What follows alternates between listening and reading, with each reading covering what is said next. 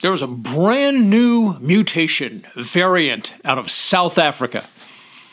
Of course, and its name is Omicron. New York governor has declared a state of emergency in the state of New York to prepare for Omicron. So, how much should we actually be concerned?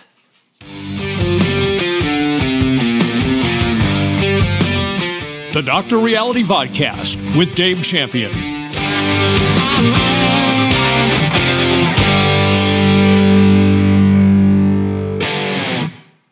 Technically, Omicron is designated as B.1.1.529.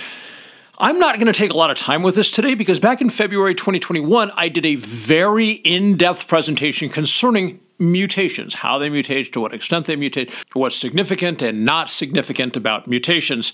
I'll put the link down in the notes if you really want to understand mutations, which is then called variants. Have a look at that video. But for today, I'm going to keep it short and sweet.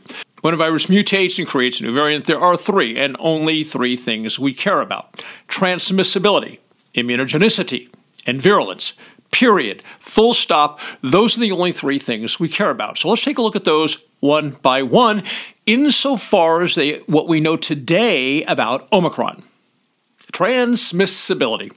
First of all, in the video that I'm going to link down in the notes, I explain how incredibly challenging it is, especially in the early days of a variant, to determine factually whether it is more or less transmissible than an earlier variant.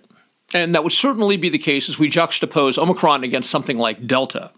Now, with that said, there is a small, small amount of evidence suggesting, okay, not, not proving anything, suggesting that Omicron may be more transmissible than Delta. Suggesting may. In other words, we really don't know at this moment. But we will in short order because Omicron is already in a handful of countries around the world. Probably it's in a lot more than that, but that's just where it's been located. And frankly, you can bet your ass it's going to show up here in the United States. Whether or not that matters is a whole separate question. I think there's a lot of people that say, Omicron is coming to the United States. They are weirdly immediately filled with fear. So I want to make very clear that whether we're talking about transmissibility, immunogenicity, or virulence, the mutations that lead to a newly classified variant can actually make a variant less problematic for us. So please, until we know the data, don't live in fear. So, to summarize on the issue of transmissibility, whether this is a more transmissible variant, we don't know. And of course, if it turns out to be more transmissible, but the mutations make it so that essentially you just get like a runny nose for a couple days, and it really wouldn't matter if it was more transmissible because it would be a lot less virulent. Get it? The second factor we want to look at is immunogenicity, which is a fancy scientific word meaning can it evade immunity, whether that's from vaccine or whether it's from prior infection? Can it evade immunity? And as you can imagine, right, we don't know a damn thing about this particular variant's immunogenicity. So, why is that being discussed in the news and politicians are talking about it and the governor of New York declared a state of emergency? Okay, so uh, what distinguishes Omicron, the reason there's so much media hype about it, aside from the political aspect, which we're going to get into in a minute, is that it has a lot of mutations. And this is probably a good time to talk about the fact that these mutations normally push the virus profile in a direction that is less problematic for humanity. But on the issue of can Omicron defeat immunity, what they're saying is it has changed itself so considerably that perhaps it won't be recognized. That's a perfect time to talk about the difference between people who are vaccinated and people who have prior infection immunity. In a presentation I put out just a couple weeks back, I talked about why the vaccines do not activate production of memory T cells and the consequences thereof. And in that video, I get into the issue of the distinction between the body breaking down, identifying, and cataloging the numerous identifying factors of the whole anatomy of a virus versus what the vaccines do, which is just create a spike. I will also put the link to that in the notes. So let's just focus for a moment on prior infection immunity without a person being vaccinated. Again, watch that video and it will explain what the B cells and the CD4 T cells do to create memory T cells in the in the environment where you're not vaccinated and you become infected and you end up with prior infection immunity.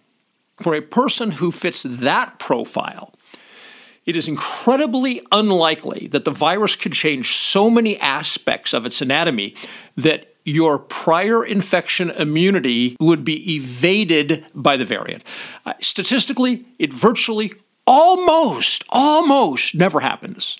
It's incredibly rare. So to look at Omicron and presume that's what it's going to do concerning people with prior infection immunity, yeah, I mean, to say that's just crazy overreaching is not even strong enough language. In short, if you have prior infection immunity and you have not been vaccinated, there is a snowball's chance in hell that Omicron is going to somehow evade your prior infection immunity. Now let's take a moment and talk about people who are vaccinated. You're probably aware, because we've been in this 22, almost 23 months now, and all the news stories, that the mRNA vaccines they cause your body to produce just only the spike protein. So instead of your body running off of being able to identify the entire anatomy of a whole virus, it has this little fragment. And that's all it has. So, in other words, the data points it's working off, there's very few.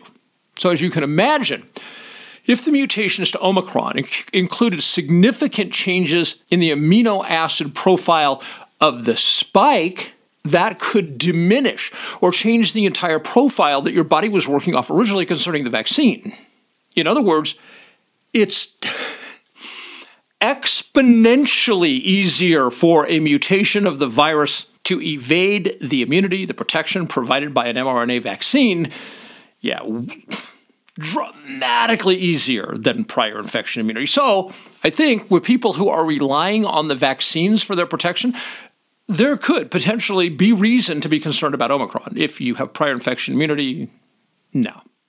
The last of the three categories is virulence. And all that means is how sick you may get if you become infected. It can change the symptom profile, it can change when those symptoms comes on, how intense or not intense those symptoms are.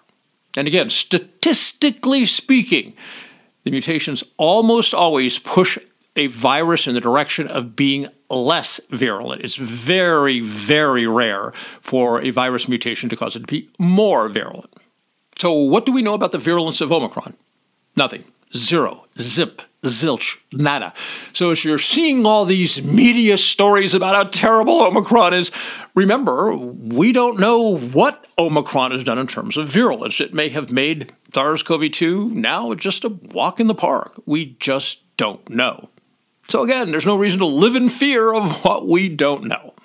Although, oddly, I have come to realize that there are a lot of people who really dig that in light of what we don't know about Omicron, which is virtually anything and everything you would actually want to know, what's going on with all the media hype? and politicians talking it up.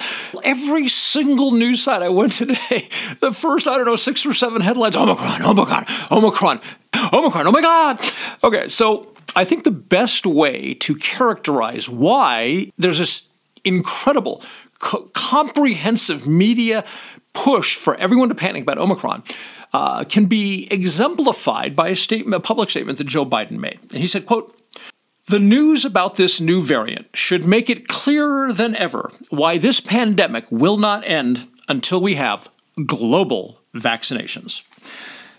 In other words, this entire push concerning Omicron, of which we know virtually nothing other than the fact that its amino acid profile is significantly different from Delta, um, we don't know what the consequences of that are going to be yet. So, what's all the hype? Well, it's just more of an effort for the establishment to terrify the public into getting vaccinated. That's it. There is nothing bigger, no nothing more meaningful. They're just trying to push people to get vaccinated. And by the way, Joe Biden's statement that this should make it more clear than ever that the pandemic will not end until everyone is vaccinated is 100% factually inaccurate. That's not a political statement. I'm nonpartisan, so I don't care who it is in office. Uh, that's a scientific assessment. Could it turn out that Omicron is worse than Delta in all three factors? It could. Uh, statistically, very, very unlikely. Should we be looking at Omicron? Sure. Should we be assessing it as we learn more and more about it? Sure. Should you have grave concerns or fear about Omicron at this point? Absolutely not. Because at this point, there is absolutely no scientific or factual basis to be concerned about Omicron. If you value this kind of straightforward, no BS presentation, please help me to continue to be here for you. And you can do that by going to drreality.news. Pick yourself up a copy of Body Science and or Income Tax Shattering the Myths. In both cases, I tear down the false establishment narratives that have been pervasive for decades concerning the case of body science, human physiology, and in the case of income tax shattering the myths, who the income tax has actually been imposed upon by Congress, and more importantly, who it has not. Spoiler alert, it hasn't been imposed on the vast majority of Americans. But in either case, you wouldn't know that unless you get this kind of straightforward, no BS presentation. Now, this is, of course, I'm presenting it to you verbally. Uh, and I can get into a lot more detail when I write. So, Body Science and Income Tax Shattering the Myths will be two of the most fascinating books you will have ever read in your entire life. And it helps me to continue to be here for you. Thank you.